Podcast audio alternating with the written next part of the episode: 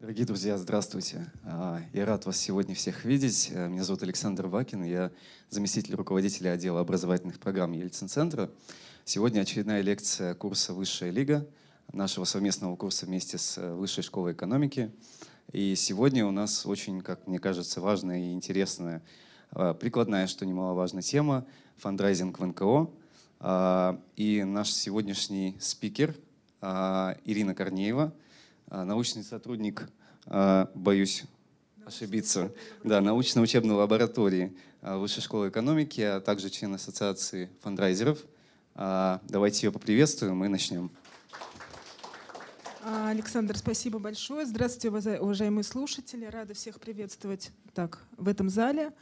А, мы сегодня будем говорить о фандрайзинге в российских некоммерческих организациях. Тема, конечно, была сформулирована очень широко, и, в общем-то, по каждому там, из аспектов темы можно отдельную лекцию проводить, но я постараюсь а, вот в это ограниченное время какую-то такую полную картину дать и ответить вам на два вопроса, которые заявлены в теме. Где, откуда российские некоммерческие организации могут взять средства на реализацию некоммерческих проектов и программ, и как именно это они могут сделать.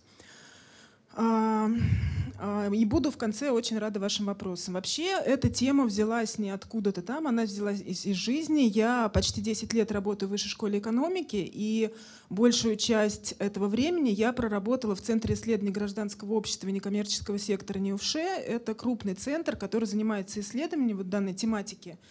И он ведет э, уже 14 лет мониторинг состояния гражданского общества. И в рамках данного мониторинга проводятся, во-первых, опросы населения, да, опрашиваются россияне 18+, по широкому спектру тем участия в благотворительности, участия в волонтерской деятельности, там, участие в деятельности некоммерческих организаций, какие-то практики, установки, которые влияют на вот это все. И также а, проводится опрос российских некоммерческих организаций. И вот из года в год а, мы задаем, задавали вопрос, а, каковы основные проблемы функционирования вашей организации. И руководители ИНКО говорили достаточно широкий спектр проблем, и там недостаток квалификации сотрудников, и эмоциональное выгорание и недостаток интереса со стороны там, местных жителей, органов власти и так далее. Но вот из года в год основной проблемой функционирования они называли недостаток средств, причем вот с большим, с большим отрывом. И э, вот еще одно, один вопрос. Как бы вы оценили экономическое положение вашей организации на сегодняшний день? И вот мы видим, что менее четверти организаций говорят о том, что им хватает э, средств для осуществления всего задуманного, в том числе 3% вот хватает, для созда хватает для создания каких-то финансовых резервов. Получается, что остальные три четверти организаций испытывают в той или иной мере дефицит а, материальных средств.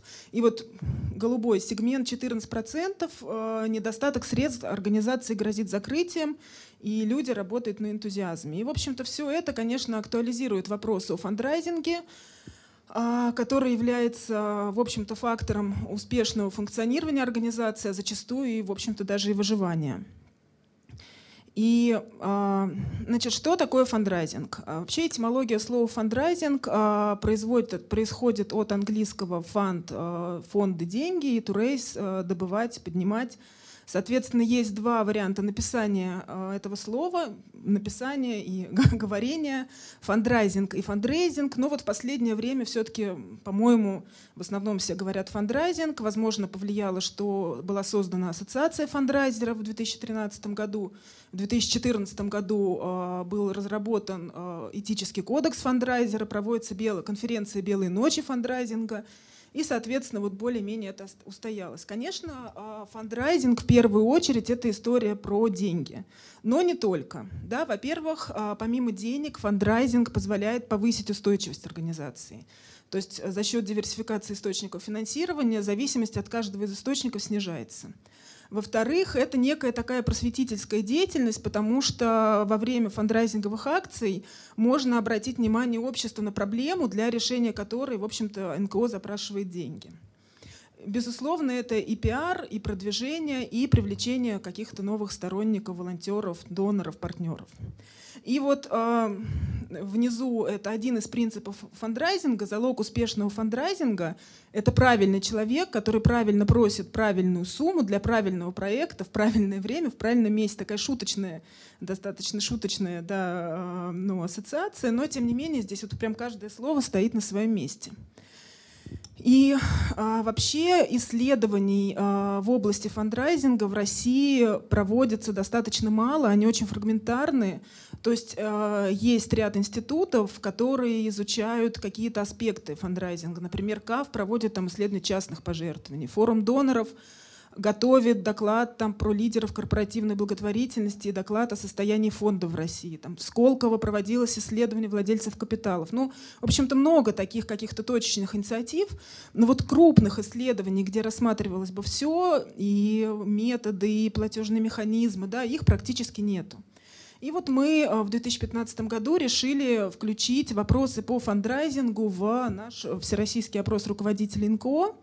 А, я сразу хочу немножечко да, рассказать об эмпирической базе исследования. А скажите, пожалуйста, здесь много представителей фондов и некоммерческих организаций? Можете поднять руку? О, отлично. Сейчас а, объясню, почему я об этом говорю. А, значит, две недели назад я выступала с этой же темой в Высшей школе экономики на научном семинаре и тоже рассказывала, показывала какую-то статистику, и потом ко мне подходили представители фонда, говорят, вы знаете, мы не видим себя вот в этой картине. Я говорю, послушайте, а, это опрос, всероссийский опрос руководителей НКО, всех НКО.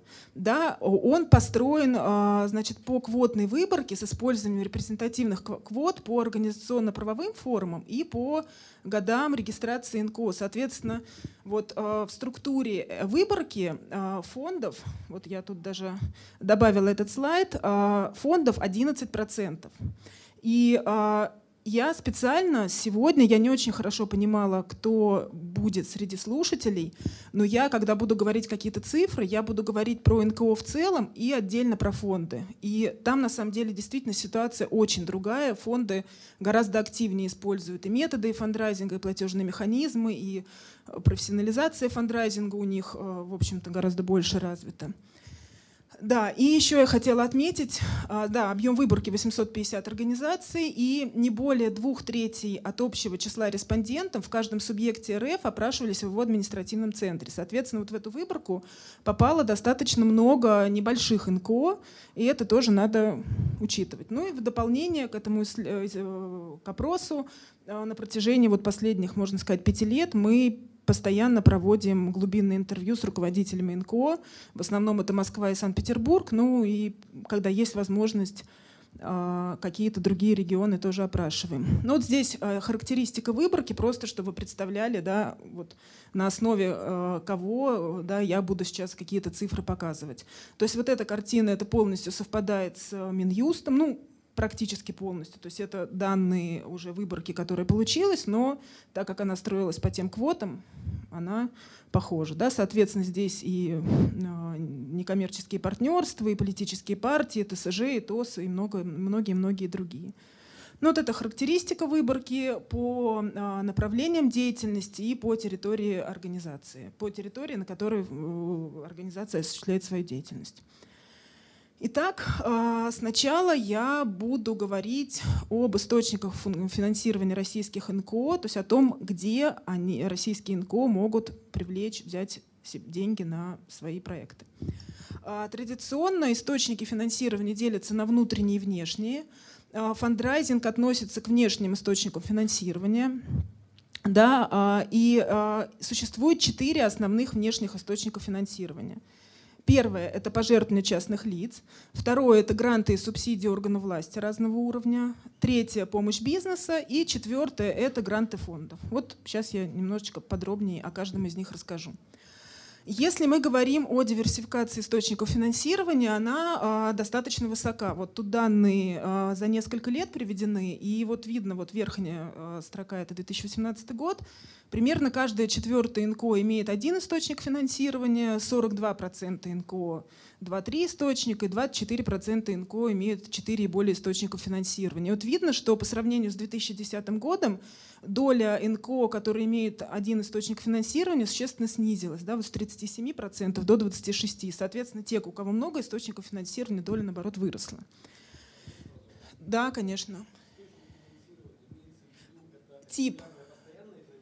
Нет, нет, нет. Это имеется в виду а, тип источников финансирования. Там, например, э, если мы говорим про коммерческие организации, там был, а, были коммерческие организации российские и зарубежные. Если мы говорим про фонды, там была некая диверсификация, там фонды, фонды местных сообществ, иностранные фонды и российские фонды.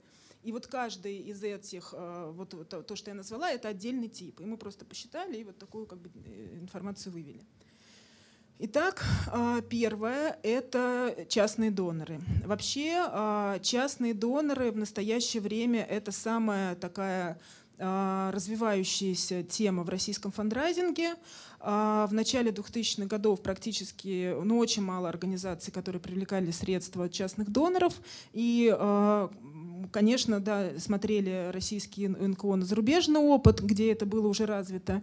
Обсуждалось, как это будет все в России. Одни говорили, что нет, у нас этого не получится, у нас там люди не очень там богатые, не будут давать. Другие говорили, нет, наоборот, там все будет хорошо, потому что у нас такое население сердобольное, там есть опыт, да, вот десятины какие-то традиции, но а, в итоге все, как обычно, оказалось где-то посередине. В настоящее время денежные пожертвования частных лиц, если мы будем сравнивать с западными организациями НКО, да, а, конечно, то есть не так много НКО привлекают, и а, по участию населения тоже не так много населения участвует. Но тем не менее все это развивается и все развивается очень динамично. То есть, например, а, в 2018 году 39% НКО привлекали средства от частных пожаров, от частного, извините, от частных доноров. А 10 лет назад эта доля составляла всего 30%. Здесь а, представлено а, распределение ответов на вопрос. За последний год вы делали благотворительные пожертвования, давали или не давали незнакомым вам нуждающимся людям деньги, включая просящих милостыню. Я хочу обратить внимание, что здесь речь идет о практике денежных пожертвований в целом. Да? То есть мы э, вот тоже, вот, глядя на этот рисунок, многие говорят, слушайте, да не может быть, чтобы 57% россиян помогали там НКО. Я вот специально хочу обратить на это внимание. Здесь мы говорим в принципе о денежных пожертвованиях, о передаче денег незнакомым людям. Итак, 57% а, россиян а, это делали. А, если это перевести в абсолютные цифры, это 63 миллиона человек. Примерно это очень много. Причем э, чаще всего э, россияне жертвуют редко несколько раз, 7% делали это только однажды, и вот такая активная группа жертвователей составляет 13%. Растут, растет доля а, россиян, вовлеченных в денежные пожертвования. Вот там представлена динамика. В 2007 году 44%, а в 2017 уже 57%. А, внизу э, перечислены такие социально-демографические характеристики тех, кто чаще других вовлечен в денежные пожертвования и реже других. И мы видим, что чаще э, в денежные пожертвования вовлечены такие достаточно высокоресурсные группы населения. Это люди с неполным высшим и высшим образованием, с высоким уровнем дохода. Это руководители там, разного уровня и специалисты, и жители крупных городов, достаточно крупных городов. И реже, да, напротив, это россияне старше 60 лет, с начальным профессиональным образованием, рабочие, неработающие пенсионеры и жители малых городов АПГТ. И, в принципе, это не только российский тренд. Вот зарубежные исследования показывают там плюс-минус такую же картину. Интересно, что э, таким важным фактором является религиозность. То есть, э, по нашим исследованиям, и чаще участвуют и дают большие суммы мусульмане, а меньшие суммы дают и реже всего участвуют те, кто верующим человеком себя не считает. Следующий слайд — это формы, в которых россияне осуществляли свои денежные пожертвования. Да, и вот как раз ответ на этот вопрос, почему 57%. Ну, в основном, да, 57% — это те люди, которые дают милостыню подаяния и дают нуждающимся в руки, кроме милостыни. На третьем месте это денежные пожертвования через мобильную связь СМС. Этот, э, эта форма пожертвования активно развивается. А, вот мы спрашивали в 2010 году, 1% россиян делали пожертвования через СМС, в 2017 году уже 15%. Ну, соответственно, вот перечислены основные формы, а, остальные формы денежных пожертвований – мы видим, что а, через благотворительные организации здесь не выделено вот конкретно в пользу НКО, потому что, например, даже там через сбор средств по месту работы это может быть там либо в пользу НКО, либо может просто какая-то активная сотрудница собирать там на ребенка и адресно ему передавать. Но видно, что, конечно, вот формы денежных пожертвований не связаны с высоким уровнем институционализации. Но когда мы задаем вопрос, каким организациям и гражданским инициативам вы хотели бы помогать деньгами делать пожертвования, и даем им вот перечень, у нас там перечень был из 27 э, видов НКО, и нужно было ответить, кому вы готовы помогать. 47% э, э, людей говорят, что они готовы помогать хотя бы одной НКО да, и эта доля тоже растет. И в первую очередь, конечно, готовы помогать благотворительным организациям, обществам инвалидам, ветеранским объединениям и экологическим организациям. Итак, а, вообще, а, конечно, широко распространено мнение, и оно не безосновательно, что частные пожертвования связаны с высокими трудо, время и ресурсозатратами для организации, что это все очень долго окупается, да, что вот чтобы выстроить вот эту систему привлечения частных пожертвований нужно достаточно много времени, но на самом деле это очень а, важная для НКО а, штука, и это, опять же, да, подтверждается всеми зарубежными исследованиями. Почему? Во-первых, частные пожертвования — это основа стабильности НКО. То есть э, кризис, какое-то там, да, снижение экономической активности, и коммерческие организации начинают резать бюджеты благотворительные, маркетинговые, рекламные, то есть все, что где зашиты да, вот эти расходы на благотворительность. А люди, как они помогали, так они и будут помогать. То есть кто-то, конечно, перестанет, кто-то не перестанет, кто-то, может быть, сумму снизит, но, как правило, да, там, давал он 300 рублей, 500 рублей, очень часто и будет продолжать давать. Также, а, да, если мы говорим про стабильность, это возможность подключить регулярные платежи, и таким образом организация может осуществлять какое-то долгосрочное планирование да, с пониманием, что у нее есть деньги на осуществление каких-то проектов, и они будут продолжать поступать. Нецелевые средства, простая отчетность, то есть с помощью частных пожертвований населения можно получить ресурсы на административные расходы – обратная связь а, от общества признания, вот это очень важный момент, да, что люди жертвуют, значит выражают доверие и поддержку. Ну и такой момент еще, что частные пожертвования помогают НКО активно э, развивать э, инфраструктуру благотворительности в целом, потому что все э, там одни делают через СМС, другие через там QR-коды, третьи там через какие-нибудь бесконтактные там да переводы, и получается, что НКО вынуждены вот активно-активно развивать различные платежные механизмы и каналы. А Второй по распространенности источник а, финансирования российских НКО – это гранты и субсидии от органов власти. 33% НКО в 2018 году получали гранты и субсидии от органов государственной власти – а здесь вот, да, я перечисляю сразу и НКО в целом, и фонды. Да, и мы видим, что фонды несколько активнее получали президентские гранты и субсидии гранты от органов местного самоуправления. Ну, а в остальном там плюс-минус картина одинаковая. А, что касается возможностей, а, как правило, субсидии и гранты от органов власти – это достаточно большая сумма, и это укрепление репутации в глазах доноров. То есть считается, что если организация получила грант, значит она надежная, она э, хорошо работает, она эффективная, и значит и коммерческие организации, и частные доноры тоже как-то а, да, к этому уже начинают по-другому относиться. Если мы говорим про ограничения, это высокие требования к заявкам и к отчетности, Это условия софинансирования зачастую, а, это непрозрачность распределения субсидий, хотя вот мы когда говорили с руководителями НКО, они отмечали, что в последнее время вот эта ситуация немножечко выравнивается. И это политизированность тем, которые поддерживаются, ну, в общем-то, тоже вот на конкурсе президентских грантов последний год произошел, как кто-то говорит, тихая революция, стали поддерживаться очень такие общественно а, одобряемые, хорошие проекты хороших известных НКО. Третий источник финансирования – это бизнес. А, в 2018 году от российских коммерческих организаций 22% НКО получали финансирование. Если мы говорим про фонды, таких уже 43%. А, помимо прямого финансирования, вообще бизнес — это такая история, где очень много может быть форм взаимодействия.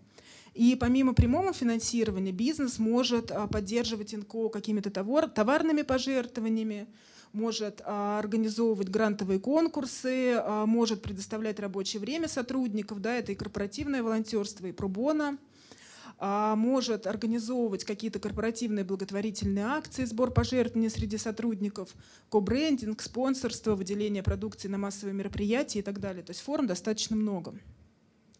Если мы говорим про возможности, это, как правило, достаточно большая сумма финансирования и при этом одновременно меньшие по сравнению с органами власти требования к отчетности. И это возможность долгосрочного сотрудничества. То есть если организацию устраивает, как вот фонд с ней работает, НКО, да, то, как правило, то есть качество, эффективность ее работы, то, как правило, большая вероятность, что через год там, она также будет продолжать ее поддерживать. Среди ограничений а, длительный и трудоемкий процесс поиска компании-донора, а, зависимость от ситуации на рынке, на рынке, вот то, что я говорила, да, что в условиях кризиса режут бюджеты. И третье — это зависимость от личности руководителя корпоративных благотворительных программ. То есть здесь речь идет о том, что как бы человек с НКО работает, а, поддерживает, потом человек уходит, я ну, про, про руководителя говорю, и приходит другой человек со своими людьми, со своими идеями, новыми программами, и вот это взаимодействие, которое, возможно, не один год длилось, оно прекращается. И вот мы когда говорили с, э, в глубинных интервью с руководителями НКО, вот прям ни одна организация об этом говорила, достаточно много. И, наконец, другие НКО-фонды. 10% э, НКО в 2018 году получали финансирование от российских фондов, 9 от фондов местных сообществ и 2% от иностранных НКО-фондов. Ну, в основном это грантовые конкурсы. А, среди возможностей это тот факт, что фонды понимают специфику работы НКО, да, то есть очень часто говорят, ну вот, э, с ними легко работать, мы из одной вообще, как бы, да, из одного мира, что коммерческие организации могут э, какие-то расходы не понимать, почему они относятся к благотворительности, а фонды, они, в общем-то, понимают, да, что людям там и зарплату в организациях платить надо, еще какие-то там помещения арендовать для чего-то. Ну и понятно, да, что иностранные фонды предоставляют или ли, не знаю, средства на поддержку социально неодобряемых групп. Ну и про ограничения — это высокие требования к отчетности, софинансирование, ну и риск оказаться в реестре иностранных агентов. А, перед тем, как а, рассказывать, как привлечь э, финансирование для реализации некоммерческих проектов и программ. Да, хочу отметить, что вообще самое ценное, что есть у любой НКО, это репутация. И организация должна очень-очень э, бережно к своей репутации относиться. И вот я сейчас как бы говорю да, именно об, основах, об этических основах фандрайзинга, но ни в коем случае, да, когда мы собираем средства, нельзя лгать, нельзя не доносить до донора полную информацию, каким образом было использовано его пожертвование. Нельзя давить, нельзя воспитывать, да, нельзя манипулировать, там, вызывать чувство вины. И чтобы немножечко, э, немножечко э, разрядить обстановку, я хочу вам показать э, два фрагмента из мультфильма. И вот это вот антипример, как ни в коем случае э, нельзя так, сейчас я посмотрю. Это то. Да, ни в коем случае нельзя делать.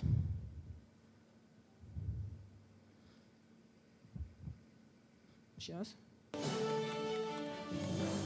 Ну что ж, сэр, ваша общая сумма будет 37 долларов 83 цента. Хорошо? Прекрасно. И не хотели бы вы пожертвовать один доллар, чтобы помочь голодающим детям в мире? О, нет, не надо.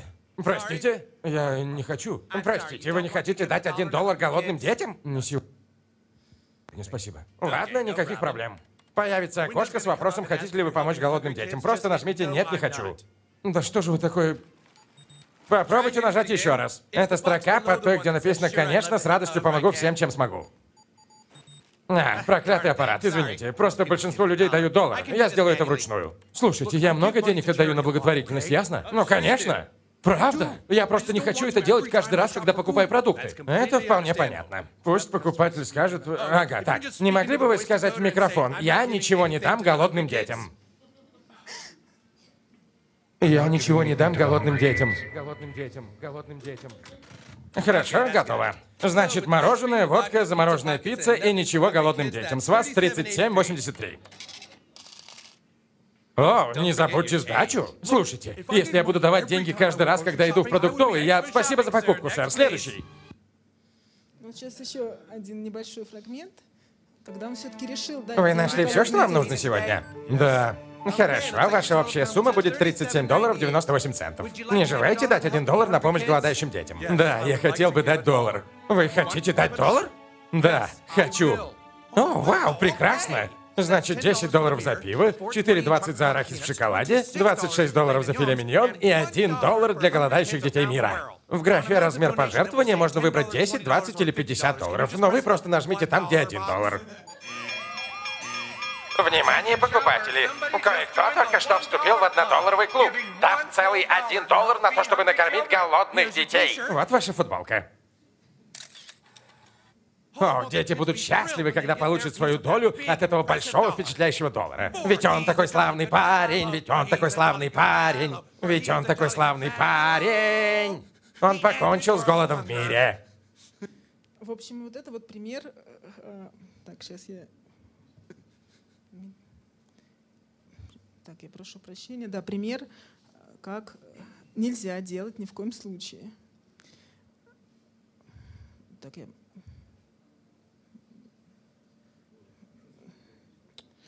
Сейчас я... Так, Дмитрия...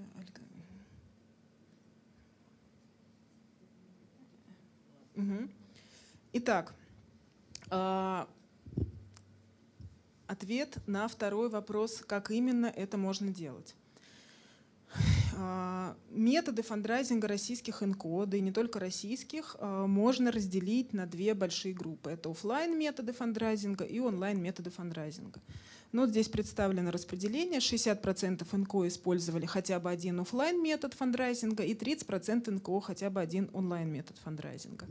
И вот здесь внизу распределение по количеству методов фандрайзинга, и видно, что очень многие организации используют либо один, либо два метода. Да? То есть получается 26% и 15%. Э, Я потом чуть позже скажу, с чем это может быть связано. Вот. А сейчас... Да, а сейчас я расскажу поподробнее про каждый из методов. Итак, самый распространенный метод а, фандрайзинга в российских НКО – это разработка проектов и подача их на различные конкурсы. Ну, вот здесь а, представлена а, статистика, да, НКО в целом и фонды. Ну, тут, в общем-то, все стандартно. НКО подают заявки на конкурс, заявки там, по критериям, которые заранее прописаны, а, оцениваются, и победивший НКО получает целевое пожертвование. Тут важно вот тут написано большими, ну, с тремя восклицательными знаками отчетность, да, очень большое значение имеет отчетность, и, в общем-то, само написание заявки тоже а, вызывает у многих НКО проблемы, не могут увязать мероприятия с бюджетом и с а, целями, задачами, но сейчас потихонечку, конечно, учатся. А Второй по распространенности метод фандрайзинга – это личные встречи с донорами. 32% НКО его используют. Если мы говорим о фондах, то это уже 59% НКО. А вообще вот этот метод фандрайзинга, он традиционно используется для корпоративных доноров.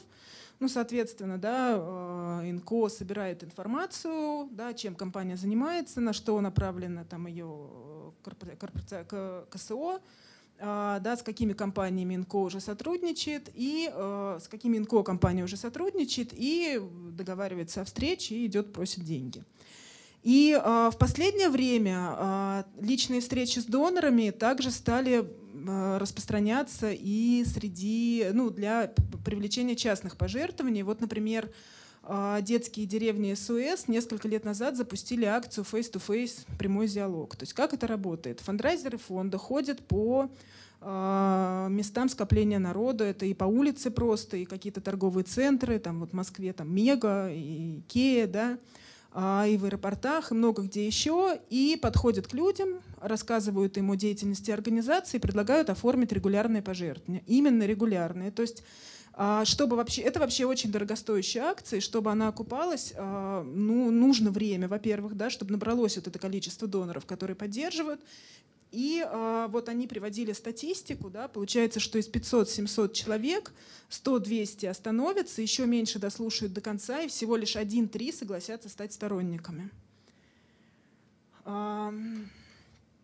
Ну, на третьем месте это фандрайзинговые мероприятия акции, 14% НКО и 29% э, фонды.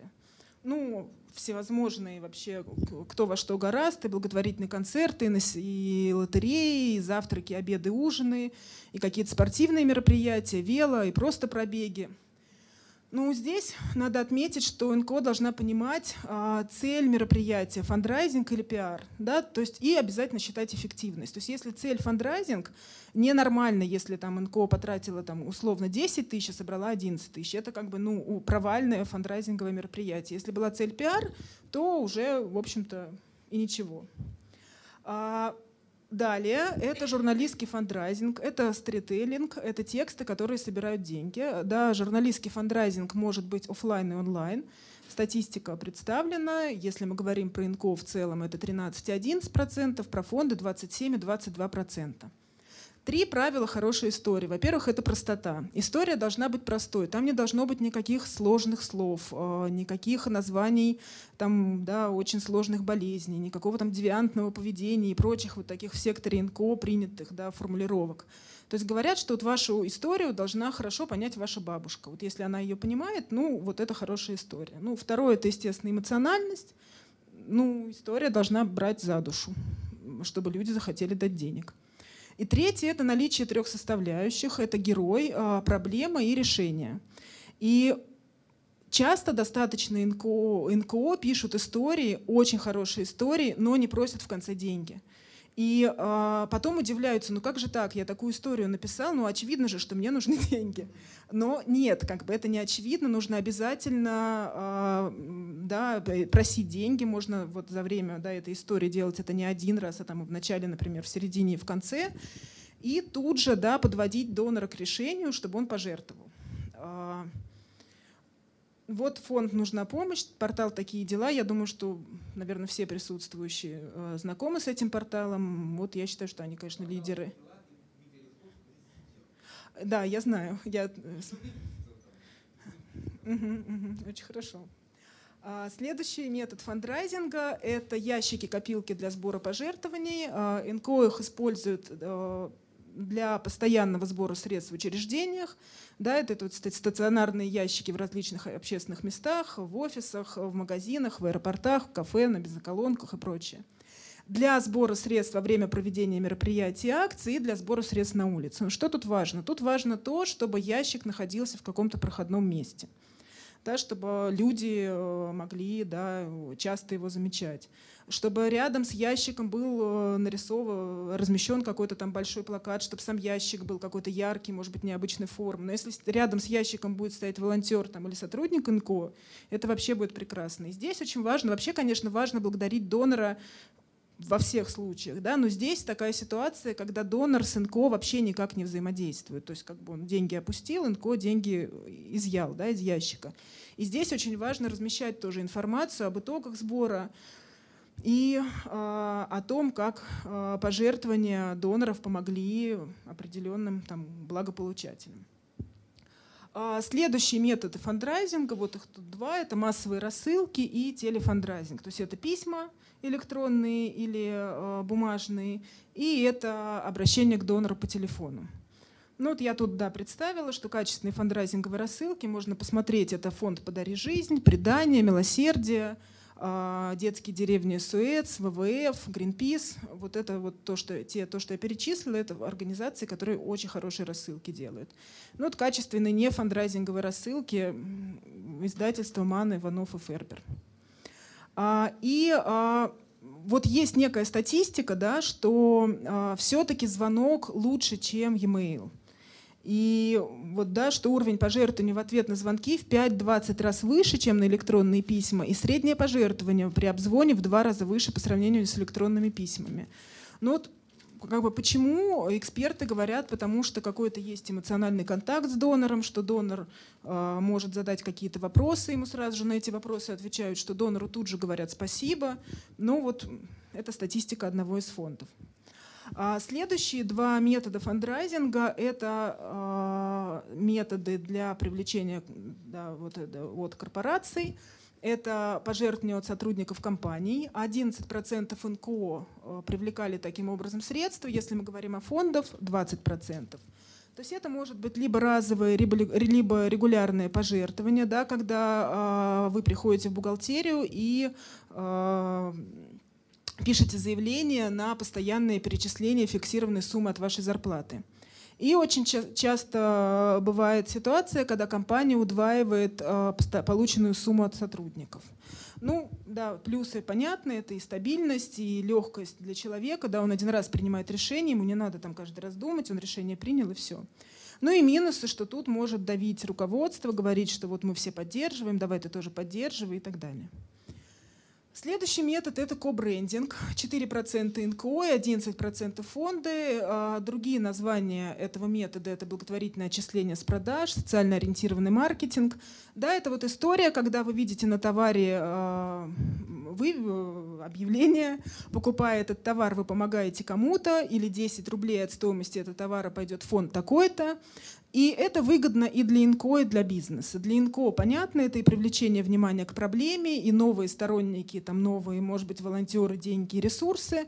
А для бизнеса это повышение лояльности клиентов, это демонстрация социальной ответственности с одной стороны, и это рост продаж а с другой стороны. Вот это данные и российских, и зарубежных исследований.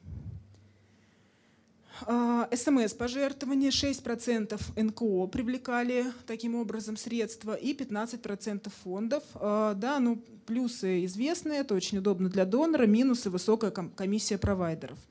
И есть сейчас какие-то альтернативные мобильные решения. Развитие информационных технологий да, позволяет вот все время не стоять на месте. Это и сканирование QR-кода, бесплатные мобильные приложения, бесконтактные платежи и прочее. Ну и, наконец, а, по-моему, это уже да, последний метод фандрайзинга, а, о котором я хотела рассказать, это сбор пожертвований онлайн. А, вообще онлайн-фандрайзинг очень-очень сейчас, естественно, развивается и в России, и в мире. И вот здесь приведены те механизмы, о которых я не говорила ранее, потому что о чем-то, да, про онлайн я уже говорила, когда говорила, например, о рассылках, либо о журналистском фандрайзинге через интернет. Да? Ну и здесь самая популярная э, тема – это сбор средств через социальные сети НКО. 15% э, некоммерческих организаций таким образом собирают средства и 36% фондов. И сбор средств через сайт НКО. Вообще, если говорить о совершении пожертвований, о методах фандрайзинга, да, вот мы каким-то образом донора привлекли, но он в этот момент находится в состоянии желания. И нам надо его перевести в состояние действия, чтобы он, собственно, это пожертвование все-таки совершил. И вот на самом деле очень много э, пожертвований прерывается именно на этом этапе. Вот скажите, пожалуйста, вот у вас такое было, что вы хотите сделать пожертвование, например, в интернете, и какая-то очень сложная форма, и вот вы бросаете и уходите. Вот может кто-то сказать, что такое было? Ну вот, да, у меня тоже такое было. И на самом деле а, вот формула идеального пожертвования, ее, кстати, воспроизводит а, популярная да, до сих пор, как вот я сегодня показывала, милостыня, что человек попросил, а, вы приняли решение, быстро поняли, кому что нужно сделать, и быстро эти деньги отдали. И, конечно, НКО а, должна вот к этому стремиться. Да? Ну и вот я сейчас немножечко расскажу про платежные механизмы. Я хочу сказать, что, конечно, здесь очень быстро все меняется, потому что все все время развивается, появляется что-то новое. И вот такой момент, что безналичный платеж э, лучше, э, чем наличный, в том смысле, что это вот известно много уже, да, вот психологи говорят, что людям легче расстаться с деньгами, когда они их не видят. То есть им легче там провести карты, и спис... чтобы у них списалось тысяча рублей или там в интернете со счета, чем отдать там ее наличными. И э, если мы говорим, через какие механизмы для передачи пожертвований НКО может, да, получала деньги, это могут быть, вот про мобильные платежи я уже говорила. Вообще, конечно, кстати, вот и платежные механизмы, и механизмы фандрайзинга, они вот нередко, когда их сложно разделить, потому что, например, э, смс-платеж, он может быть как методом фандрайзинга, так там и каналом, да, и, например, ящик для сбора пожертвований то же самое. Но тем не менее, а, значит, про мобильные платежи я говорила. Онлайн-платежи а, можно осуществлять на сайте. На сайте это с помощью банковской карты, либо с помощью там, Яндекс денег, WebMoney и там другие есть веб-деньги. Также онлайн-платежи можно осуществлять через интернет-банкинг. Это там известные, я думаю, там всем, да, Сбербанк онлайн, Альфа-Клик, ВТБ онлайн и прочее. Если мы говорим про офлайн платежи, а, они также могут быть наличные и безналичные. А, наличные платежи – это наличный платеж в кассу организации, наличный платеж в банке по квитанции, ящики копилки и терминалы. Безналичные платежи – это безналичный платеж на счет организации. Я вот сейчас следующий слайд будет, но я хочу сказать, что это самый популярный платежный механизм. По-моему, там 46% НКО таким образом получают деньги – на, э, да, на свои как бы, счета. Безналичный платеж банковской карты через банкомат и платеж через посттерминал. Ну, вот здесь э, можно посмотреть да, э, распределение ответа на вопрос, НКО в целом и фонды. Ну вот видно, что вот все вот эти новые э, каналы, фандр, каналы э, привлечения средств, да, онлайн-платеж с помощью банковской карты, безналичный платеж банковской карты через банкомат, интернет-банкинг, э, электронные деньги, да, вот здесь фонды, конечно, гораздо активнее привлекают таким образом средства, чем НКО в целом. Ну и а, да, когда вот я говорила, что очень важно, чтобы донору было удобно сделать пожертвование, здесь я перечислила, что ему вообще важно. Да? Во-первых, ему а, важно, чтобы это не занимало много времени. Это должно, это должно быть быстро это должно быть легко, да, то есть количество и сложность этих действий должна быть минимальной. Если там вам дают какую-то квитанцию, вам надо идти куда-то в банк с этой квитанцией, что-то там заполнять какие-то сложные формы, или вам надо на, в, в, там, в интернете да, какие-то сложные формы заполнять. Я, например, разговаривала там с одним фондом, я у них спрашивала, проводят ли они опросы своих доноров и как вообще они э, своих доноров изучают. И она говорит, вы знаете, мы даже не можем понять, кто там мужчина, а кто женщина, потому что у нас была форма, а, и там был, был, была эта графа, и мы поняли, что нам стали меньше жертвовать. И мы боимся просто лишний даже какой-то вопрос, лишнюю какую-то итерацию вставить, потому что мы боимся, что доноры ну, просто не дойдут, как бы закроют страницу и не пожертвуют доступность, а, безопасность операции, уровень доверия к тому или иному механизму, да, это должно быть безопасно, и фонд должен подчеркивать, что, например, перечисление там, а, через там, там, карту, да, это безопасно. Там, и действительно сейчас многие люди уже стали относиться к этому по-другому, чем, например, пять лет назад даже комиссия, личные предпочтения, а, частота использования донором данного платежного механизма для других целей. Да, то есть если он привык, но почему, чем объясняется такая странная популярность платежек? Казалось бы, это настолько вот по всем вообще параметрам неудобный метод, да, и он настолько популярен, потому что людям привы, люди привыкли, да, особенно вот в регионах а, очень-очень он, он распространен. Следующий вопрос – это направление пожертвований. А, на Западе перечень тем, на которые люди готовы давать деньги, достаточно широк. В России а, на самом деле нет. То есть в России самая популярная тема – это помощь больным детям. А, и своеобразный стереотип в этом плане – это русоволосая, там, голубоглазая девочка до трех лет, которая больна смертельно, но желательно излечима, чтобы ей можно было помочь. А, то есть, если это не очень там русоволосый мальчик, а, да, и желательно, да, еще чтобы с московской пропиской. Если это э, там, не очень русоволосый мальчик, а это и сложнее, если там мальчику исполнилось уже 18 лет, например, это вообще уже очень сложно. Вот. Ну, помощь больным детям. И вот это распределение ответа на вопрос э, руководителей НКО, да, отвечали на какой взгляд, на какие темы сейчас проще всего привлечь пожертвования. Но мы задавали такой же вопрос э, россиянам, на какие темы вы уже делали пожертвования, и оказалось, что я просто не стала вставлять здесь две похожие очень э, диаграммы, потому что они практически одинаковы и по, э, по распространенности, и по местам, которые они занимают. Ну, также распространена помощь детям-сиротам, помощь инвалидам, людям с ограниченными возможностями, помощь пострадавшим от стихийных бедствий и там, чрезвычайных ситуаций там, не отобразилась. А, смотрите, вот собрать а, деньги на развитие социально значимых сфер, там, на культуру, искусство, на физкультуру и спорт, на науку и образование уже сложнее. И а, непопулярные темы можно объединить в три группы. Во-первых, это помощь э, людям, попавших в сложную жизненную ситуацию, но попавших в нее, по мнению респондентов, по своей вине. Да, то есть это ВИЧ-инфицированные, он 4%, это химически зависимые люди, алкоголики и наркоманы, это бывшие заключенные, мигранты. А, второе, второе направление – это политическая деятельность и правозащитная деятельность. Ну и сложнее всего, естественно, собрать на помощь самой НКО. То есть на помощь а, на административные расходы для НКО, на инфраструктурные какие-то проекты для НКО, конечно, люди готовы а, минимально жертвовать. Да, конечно.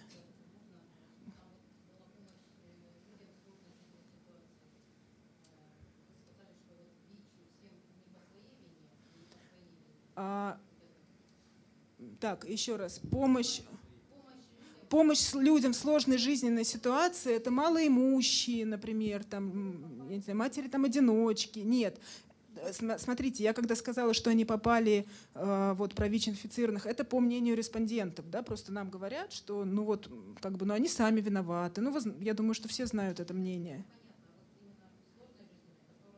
Ну, малоимущие. Ну да, да, да, да, да. Ну,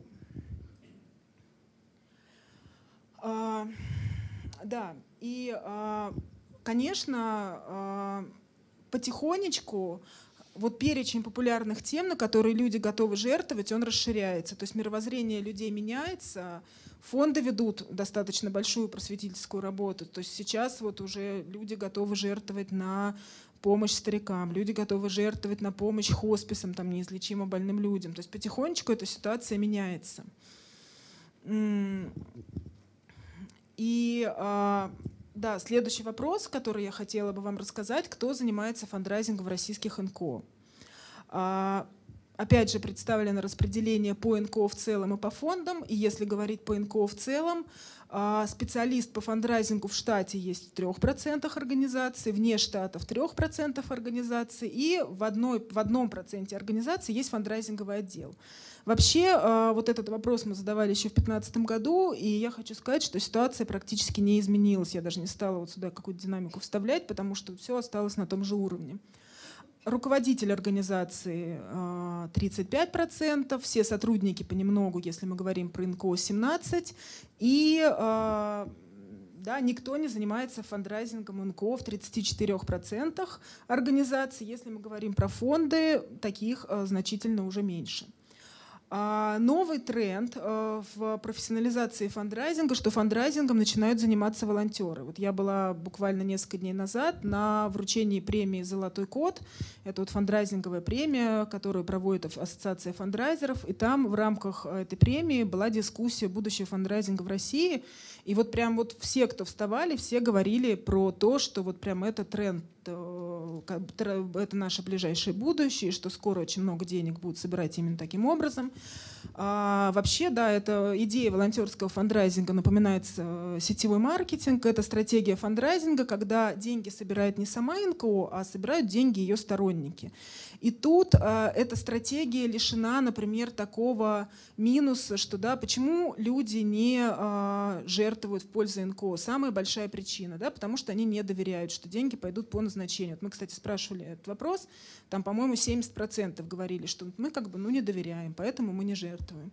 Да, здесь они жертвуют э, каким-то, да, через каких-то своих знакомых, которым они доверяют, и вот эта вот проблема, она снимается. Э, кто такой вообще фандрайзер? Э, профессионального высшего образования по фандрайзингу в России нет. Есть общий российский классификатор профессий, в которой профессии фандрайзера тоже нет. Откуда вообще они в НКО берутся? Во-первых, как правило, а, организации растят их сами, то есть они понимают, что им надо привлекать какие-то ну, финансирования, да, какой-то человек, который наиболее для этого подходит, начинает в этом направлении обучаться, посещает какие-то тренинги, семинары и вот потихонечку становится фандрайзером. Есть вариант, когда нанимают э, человека со стороны а, на связку, как правило, это фандрайзинг плюс пиар. Ну, некоторые большие фонды могут нанять и на э, человека на, отдельно на фандрайзинг. А, часто спрашивают, какие навыки нужны фандрайзеру. Да, здесь а, такая история, что фандрайзинг — это вообще такая очень комплексная вещь, и тут надо понимать, а, чем он у вас будет заниматься. Да? То есть если этот вот человек, который, например, пишет гранты, заявки на гранты, человек, который занимается онлайн-фандрайзингом, человек, который занимается организацией и проведением мероприятий, вообще это три совершенно разных человека с разным характером, с разными там навыками, профессиональным бэкграундом каким-то, да, и нужно понимать просто, ну, какого человека а, фонд ищет.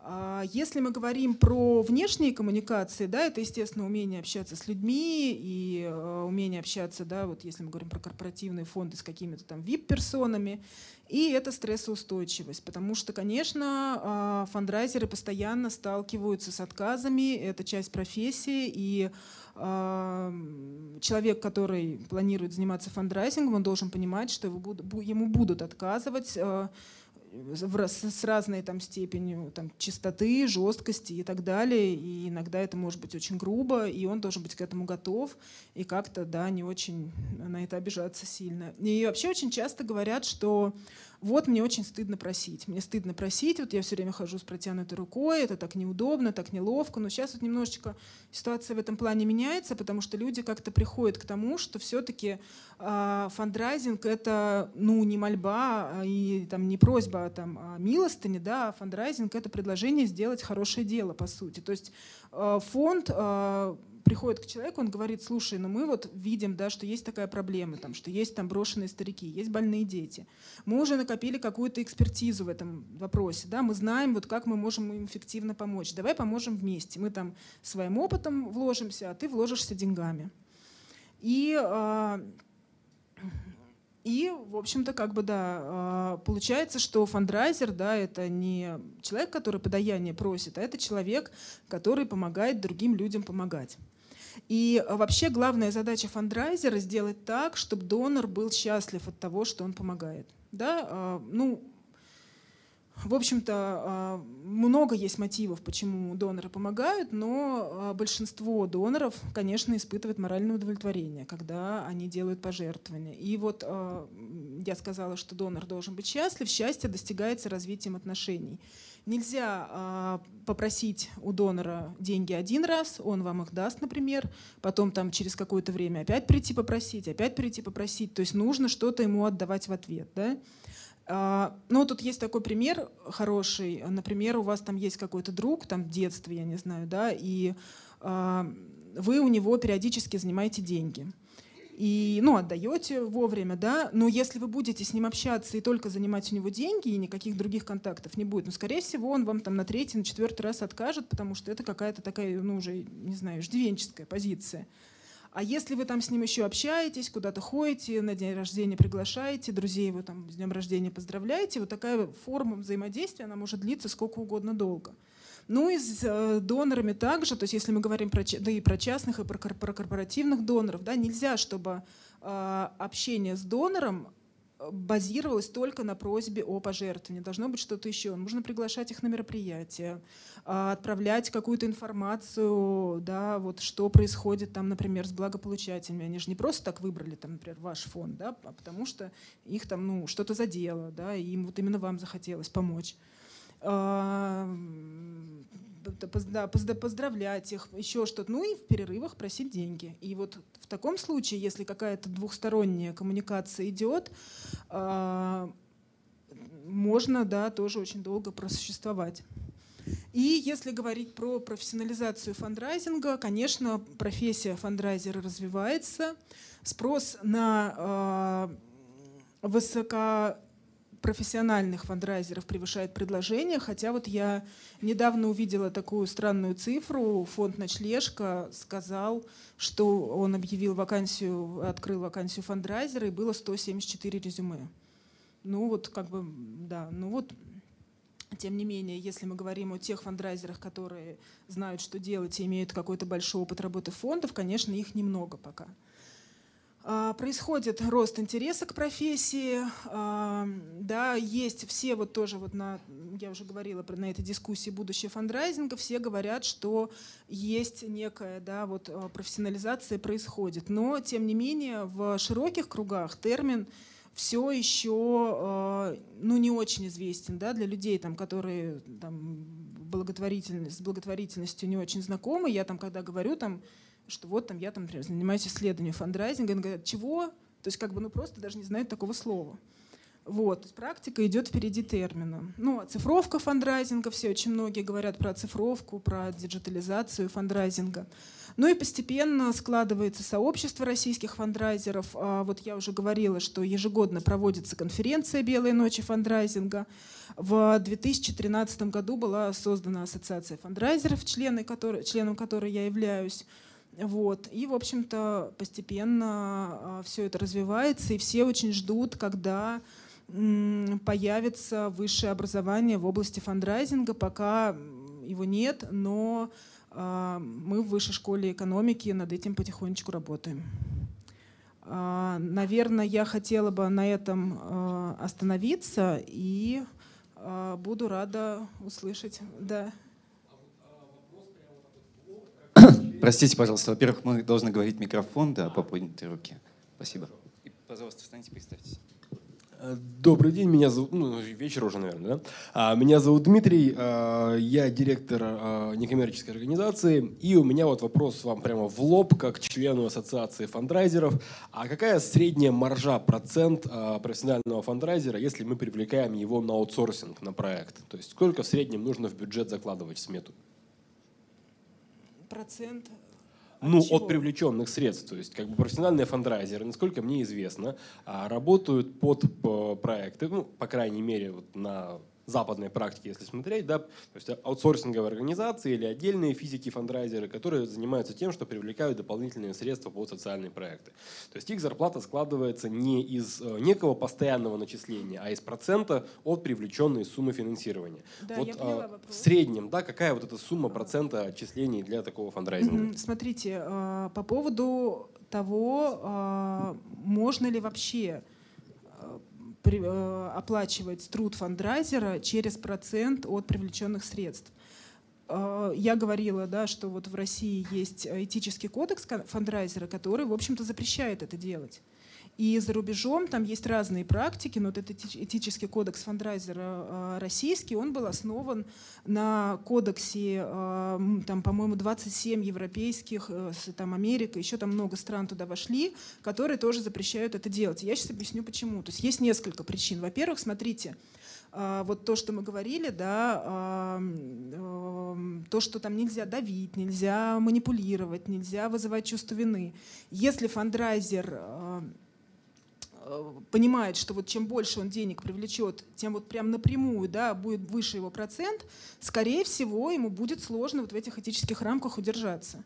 Это первая причина. Вторая причина э, это то, что фандрайзер, в принципе, он не то чтобы такой прям совсем одинокий воин, да, вот на вот этом поле в битве привлечения за средствами, там еще очень много людей работает. Почему процент фандрайзеру можно платить, а, например, человеку, который сайт создал, нет, или там человеку, там, который, э, я не знаю, там какой-то буклет сделал, да, и, может быть, у вас фандрайзер так себе, а вот этот буклет такой, что там вот он прям его вынимает, и сразу же хочется там деньги дать. Ну, и плюс еще один момент. Э, если мы говорим, вот как считать, да, например, вы привлекли коммерческого донора – один раз, а потом он через три месяца опять хочет вам пожертвовать. Вы опять должны платить фандрайзеру? Ну, то есть как бы вопрос, да, вот как это считать. То есть я считаю, что э, есть, э, я знаю, что во многих фондах есть системы, э, когда, ну, когда выплачиваются какие-то премии, да, по результатам работы, но за прямой процент э, от привлеченных средств, ну, то есть я знаю, конечно, фонды, которые так работают, но это не одобряется очень сильно.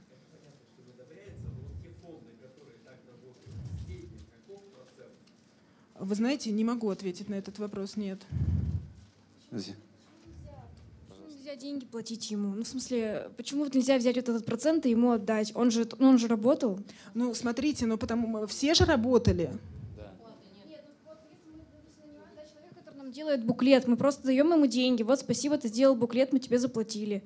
А, ну, а фандрайзер, он же тоже работает, он, получ... он деньги достает.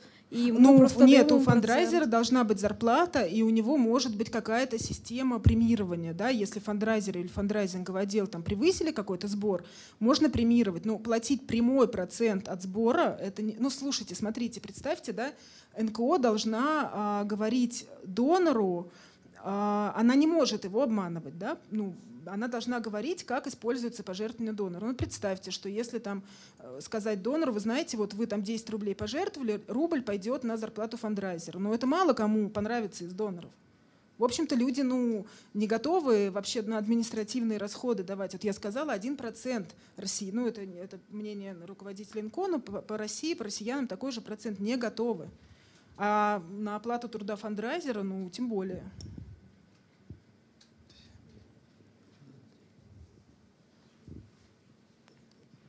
Заповедчего на Батура вопрос такой. Ну вот вы упомянули, что на правозащитные НКО, ну не будем про политические, на правозащитные, э, на них очень неохотно в России что-то жертвуют. Действительно так и есть, потому что в регионах с правозащитных НКО вообще нет, чисто, ну, чисто правозащитных. А, например, даже такие известные НКО, как «За права человека», Пономарев, Московский Хельсинский группа, судя по их финансовым отчетам, получают от пожертвований какую-то совершенно незначительную долю средств. То есть такой небольшой финансовый отчет их не публикуется. Вот. И вопрос, а почему? Почему в России, вот вы выясняли вопрос, почему в России люди не хотят давать ну, именно на правозащитную деятельность? На, на политическую понятно, почему на партию не дают. А почему не дают, например, на ту же московскую хельсинскую группу на правозащитную работу? Вот 40 лет на, существует в правозащитном поле, или за права человека там 20 лет существует. Почему им не хотят давать? Ну, на мой взгляд, э, причиной тому неразвитая культура благотворительности в целом, в общем-то. Потому что э, если мы говорим э, про ситуацию за рубежом, там в принципе уже в культуре людей часть своего дохода перечисляет на благотворительность в принципе. Да, мы там, не, там очень широкий спектр. А у нас и жертвуют в пользу организации не так много да, людей, а уж в пользу организации правозащитных, ну и тем более просто даже люди об этом и не задумываются, что то есть пока не столкнутся с какой-то проблемой, вот мне кажется, что так. Просто нужно э, образовывать людей и заниматься просветительской деятельностью в этом направлении. Что? А, смотрите, в, а, вот в, если мы говорим про количественные исследования, там было какое-то число правозащитных организаций, но небольшое. И вот конкретно, да, вот я проводила глубинное интервью с правозащитными организациями, вот, по-моему, я не разговаривала. Здравствуйте, меня, меня зовут Настя Перкина, я работаю в фонде Ройзмана. У меня к вам такой вопрос. Вы упомянули мусульман э, как одну из самых активных э, категорий жертвователей. А мне просто интересно, э, то есть есть известные фонды, которые, на которые жертвуют там, православные люди, да, там религиозные фонды, там прав, мира, вот это, ну, подобные милосердие, например. Или, я знаю, там есть иудейские, там Гилели и далее по списку. А есть ли какие-то исламские подобные организации? И ну, то есть как устроены вот эти э, пожертвования между как бы между религиями? То есть вы упомянули как вот, ну, мусульмане то есть получается они жертвуют одинаково эффективно а на, представителей, на представителей своей конфессии в том числе или на там э, также на представителей других? А, я поняла вопрос. Вы знаете а, вот когда я говорила про мусульман, я говорила про практику пожертвований в целом, а не в пользу фондов. Да, и в пользу фондов э, там, ну, я говорю, что пока маленькая очень доля жертвует. Но вообще, кстати говоря, мусульмане, они, в принципе, вот мы смотрели вовлеченность э, россиян в различные практики гражданского общества, не только в денежные пожертвования, в волонтерскую работу, в какие-то там по месту жительства практики. И вообще они гораздо активнее во все вовлекаются, они чаще готовы там объединяться да, с, там, с другими людьми, там, чтобы что-то сделать в хорошем смысле этого слова. А, они больше доверяют друг другу, они больше там солидарность там, и какую-то да, сопричастность чувствуют. Вот. А, по поводу вот таких различий, э, наверное, не отвечу вам на вопрос. Конечно.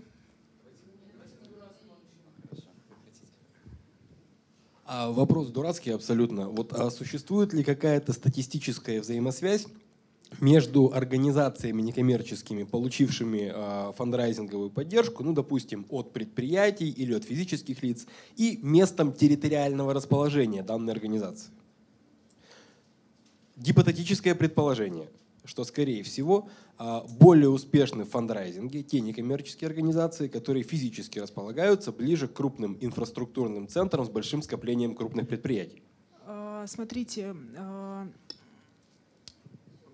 мы э, пробовали изучать э, факторы результативности фандрайзинга, и географическое местоположение было одним из факторов. Но вот э, в России э, не было такой э, взаимосвязи. Но если говорить за рубежом, там э, в исследованиях упоминалось, что несколько, не сильно, но несколько более результативные организации, которые расположены в крупных городах, но это объяснялось тем, что просто в крупных городах население богаче, чем в селах. В России мы смотрели ну просто в целом по массиву, вот массив 850 НКО, и географический охват э, или местоположение, оно не являлось статистически значимым фактором результативности. В отличие, например, от направления деятельности, которое, конечно, очень-очень там и от размера организации, от срока функционирования организации, и от профессионализации фандрайзинга. То есть очень важное значение имеет, есть профессиональный фандрайзер или нет. И еще, ну ладно, давайте лучше вопросы. Потом. Здравствуйте, можно я не буду вставать, чтобы спиной к своим коллегам. Ирина, можно слайд, где у вас э, исследования по фандрайзерам? Сколько в штате, сколько... Вот. Вот э, у меня вопрос вот с чем связан. Э, глядя на этот слайд и глядя на исследование упомянутого вами фонда «Нужна помощь» под названием «Пять лет фандрайзинга в России», которое прошло в 2017 году, у них информация, что 36% организаций имеют в штате фандрайзера. 36%. 9%, э, да, на вашем исследовании 3%, 3% да, таких организаций. У них 36% а 9% по их исследованию прибегают к помощи внештатных специалистов. У нас с вами 3%. Естественно, интуитивно я больше верю вашему исследованию. А, да простит меня фонд «Нужна помощь». Но а, у меня вопрос, э, как нам, а, НКОшникам и специалистам из других сфер, понимать, какому исследованию верить? Да, я сейчас объясню, в чем дело. Я хорошо знакома с этим исследованием фонда «Нужна помощь». Фонд а, проводил исследования именно фандрайзинговых благотворительных фондов, то есть не просто фондов, здесь все фонды в целом вот красным выделены. Нужна помощь, проводили исследования фандрайзинговых благотворительных фондов. Это была онлайн-панель, и там было опрошено 100, по-моему, 40 то ли 4, 146 организаций. Соответственно, а, возможно, это связаны вот эти большие цифры с тем, что это фандрайзинговые фонды, которые, в общем-то, конечно, и направлены на то, чтобы привлекать деньги для помощи другим людям, и поэтому у них вот эти доли выше. Просто нужно всегда понимать да, а, методологию исследования, понимать, кого мы опрашиваем, и тогда все немножечко становится ясней. Я ответила на вопрос? Слушайте, здесь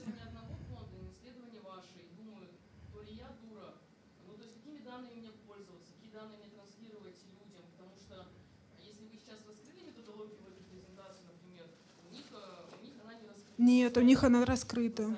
Ну, я не знаю, я видела полную версию исследования.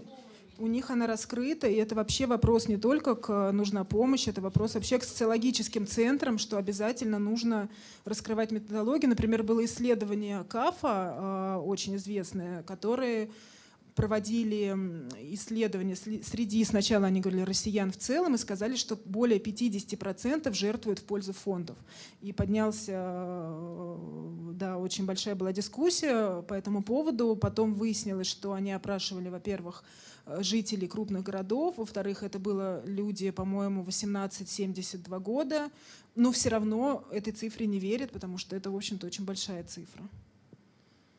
Э, нужно всегда э, искать методологию, если она непонятна, не стесняться ее запрашивать, потому что любое исследование без, методологии, оно не имеет, в общем-то, ну, никакой ценности. Ну, ценности я да, пыталась не сказать это слово, ну да.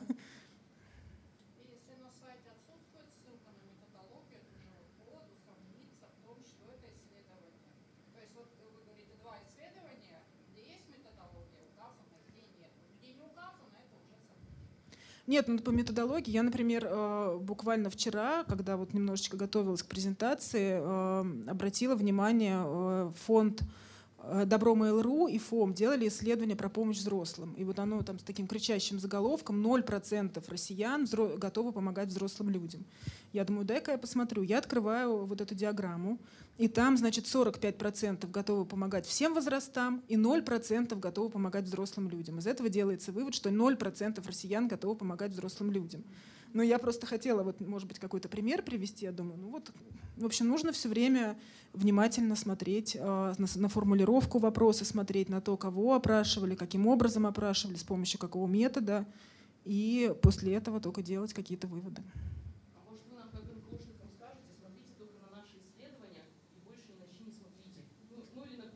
Нет, ну смотрите, нет, нет, нет, нет, нет. Слушайте, вы знаете, на самом деле сейчас так мало проводится исследований пока в некоммерческом секторе, что смотреть надо на всех.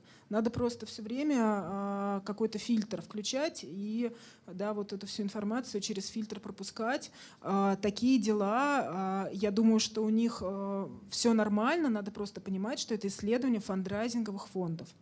Это вообще немножечко там, да, своя история. Да, можно. Извините, пожалуйста, заранее перед аудиторией. Я опоздала на одну минуту, потому и не слышала. Ваше исследование — это только Питер и Москва все-таки? Или, или... Нет, а, значит, а, это исследование, сейчас я прям вернусь на этот слайд.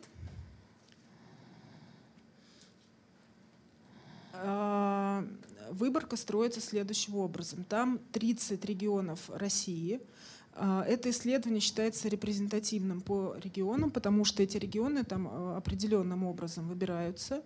И дальше да, в этих регионах опрашиваются организации в соответствии с квотами. Квоты по организационно-правовой форме, да, чтобы вот они соответствовали тем пропорциям, которые есть в Минюсте в базе данных. И квоты по а, годам регистрации НКО. Но это вот если административные центры, э, имеется в виду города, а не, например, филиалы московских крупных фондов, да? Ну, смотрите, Я тут написано, понял? что Москва и Санкт-Петербург, естественно, было опрошено 100%. Здесь имеется в виду, что если мы опрашиваем Свердловскую область, то не больше двух третей а, фондов было опрошено в Екатеринбурге. Остальные, остальная треть была опрошена в области да, чтобы не попали только крупные фонды в выборку, чтобы представленность была и крупных фондов, и мел, мелких, и разных. Угу. А скажите, пожалуйста, Ирина, как вы представляете, если был, было, было бы исследование, не касаясь Москвы и Санкт-Петербурга, а просто регионов, даже крупных, мелких э, городов, э, разница огромная была, потому что мы это ощущаем в регионах, несмотря на известность организации или нет. И э, у нас другие ну, действуют какие-то механизмы да, привлечения средств. Вот, и, нам, и нам трудно, потому что мне не очень, например, понятно, э, когда крупный фонд московский собирает у нас в магазинах деньги, ну, к примеру, да, и понятно, что его все знают и не дают продвинуться другим, там, ну, обычным. Да, это очень трудно, и хотя москвичи говорят, что вы не умеете просто зарабатывать, и нас обучают постоянно. А это есть, это большая проблема.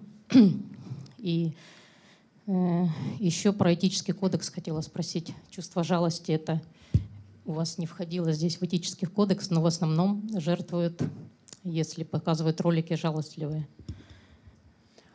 Ну, смотрите, смотря насколько жалостливый, считается, что если он очень жалостливый, то вам один раз помогут, да, но потом уже Нет, наоборот, помогают избегнуть. постоянно кому? Ну, судя по эм, выборке вашей, помогают детям-сиротам, э, потом идут дети больные и дети Ну, Нет, ну да? вы сейчас говорите про тему или про тональность сообщения? Тональность, наверное. Ну вот про тональность. Но если связывать это все, я же смотрю в общем, в целом, что, ну, это все равно как-то, э, это же все равно только, на, ну, не только ж на чувстве жалости, а на чем еще тогда? Если вот жалость, например, не входит в этический кодекс, если все время вызывать у людей жалость, это не корректно, я думаю. Как думаете? Ну, а, я говорю, что как бы, ну, то есть считается, да, вот эта известная а, дилемма позитив или негатив, да, что на позитив, если вам надо собрать один раз деньги, да, лучше негатив, какой-то все, все плохо, помогите срочно, иначе там все умрем. Если вам надо собирать деньги регулярно, на негативе вы долго не протянете. Нужно какие-то, да, а, даже в самой там плохой истории какие-то а, позитивные моменты искать. Спасибо. А про брендинг а, в НКО и про вот то, что вы говорите, крупные фонды, конечно, а, это тоже вот вопрос дискуссии, потому что, конечно, когда да, вот крупные благотворительные организации, они своим брендом перетягивают от мелких и где-то, возможно, действительно не дают им развиваться.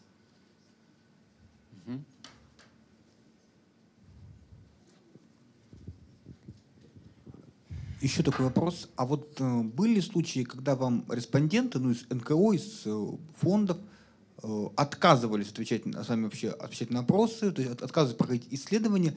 И если такие случаи были, то как они мотивировали свой отказ? А, Работать с вами? Мы говорим про количественные исследования? Нет, нет, нет, ну когда вот проводили исследования, то понятно, что часть организаций, к которым вы обратились с анкетами, они, возможно, вам отказались отвечать на опросы и сами общаться. Э, Полностью отказались или частично. И вопрос, если такие отказники были, то как они мотивировали свое Я а не поняла. желание разговаривать с учеными? Смотрите, но если мы говорим про э, качественные исследования, про глубинное интервью, как правило, главная причина отк- отказа — это недостаток времени. Говорят, что вот у нас времени нету, мы и так заняты вообще очень сильно, и мы не можем. То есть крупные фонды говорят, что вот к ним э, там 2-3 раза в неделю обращаются и с просьбой там, да, какое-то там интервью с ними провести, там журналистское, исследовательское, неважно. И что они, в общем-то, уже немножечко от этого устали. Если мы говорим про количественные исследования, вот, про которые я рассказывала, то а, здесь а, это на самом деле очень большая анкета. Вот эти вопросы по фандрайзингу, это там, я не знаю, может быть, там да даже не 10%, а меньше. Там анкета, над которой надо думать, она заранее отправляется человеку. А, ну, тоже отказываются, говорят, что не хотим, не можем, сил нет, времени нет, другим заняты. Вы знаете, вот смотрите, количественное исследование делали не мы сами вручную, естественно, да, это делал наш подрядчик. И а, вот я вам сейчас вот так прям точную цифру не скажу, я знаю, что они есть. По-моему, нет. По-моему, нет. Это на волонтерских началах. Это волонтерский труд наших респондентов.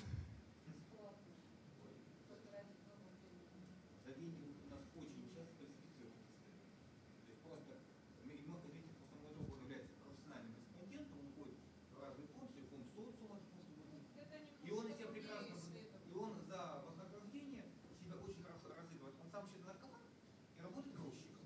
Но он из себя, э, он из себя показывает богатого человека с доходом 40 тысяч, который готов за 500 рублей пройти исследование. Э, У нас профессиональный рекрутер, который государственными фондами, которые говорят, вот это скажите, вот это Это очень сложно. Вы не путайте экспертное интервью у нас. Это немножко другое, это экспертное интервью, там не изобразишь, если ты не работаешь. Друзья, давайте обсудим, может быть, это чуть позже. Если у кого-то, может быть, еще есть вопросы, давайте зададим. А, Если нет, э, или кто-то еще подумает, я задам вопрос про... а, Вы сказали про образование. А, Как работник образовательного центра я должен узнать, мне очень интересно, про то, как вы собираетесь ну, в общем, обучать фандрайзингу, ведь, э, в общем, это довольно тонкая работа, в том числе часто связанная с какой-то, ну, психологической работой. А, Есть ли какие-то вообще методы возможные, потому что мне тяжело это представить. Может быть, вы можете Вы знаете, я, сказать? а, может быть, несколько оптимистично сказала а, про обучение, и, может быть, вы поняли, что вот мы уже вот готовимся к какому-то запуску. Нет, это не так. Мы просто об этом очень много думаем, там разговариваем с людьми. И, в принципе, вот я просто, да, так как разговариваю много с фондами, я понимаю, что эта проблема назрелая. Образование нужно. И не только образование в фандрайзинге, а просто, просто образование ИНКО, может быть, какая-то магистрская программа по менеджменту в некоммерческих организациях, где фандрайзинг будет лишь там одной из тем, да? Ну, Ну, Может быть, хотя бы там пара каких-то мыслей на эту тему. Может быть, у вас хотя бы... Ну, и понятно, что я не прошу готовый какой-то а, учебный план, а просто какие-то, чему бы вы... Нет, ну я вот просто от себя, но если говорить о фандрайзинге, мы опять же говорим, да, э, чем этот фандрайзер будет заниматься. То есть если это какие-то внешние коммуникации, это одно. Если это там онлайн-фандрайзинг, это другое. Там, я не знаю, мероприятие, это третье. Спасибо. Ну, давайте тогда, наверное, последний, наверное, это будет вопрос. А вот такой вопрос. Почему вот в вашем исследовании получается, что пожилым людям подают реже, ну, хуже, чем животным? А почему? Ну я же не знаю, я не могу вам сказать. А, Я помню, да, я просто не помню, насколько. Сейчас.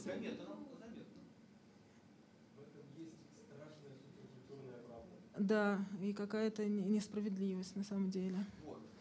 Помощь пожилым людям 17%, 24%. Вы знаете, к сожалению, у меня нет на это ответа. Возможно, потому что фонды, которые занимаются пожилыми людьми, вот, ну, вот сейчас нужна с- старость в радость, конечно, очень сильно популяризуют эту тему, но, может быть, нужно еще больше на эту тему говорить. Э, Друзья, давайте поблагодарим Ирина Корнеева. А, Я так Спасибо. понимаю, что многие сегодня сфотографировали слайды. Может быть, с позволения Ирины мы могли бы по тем, кто зарегистрировался, презентацию Да, разослать. конечно. А, Вот. Если кто-то не регистрировался, вы просто оставьте свою почту, и мы вам тоже обязательно пришлем. Спасибо, Ирина. Спасибо большое.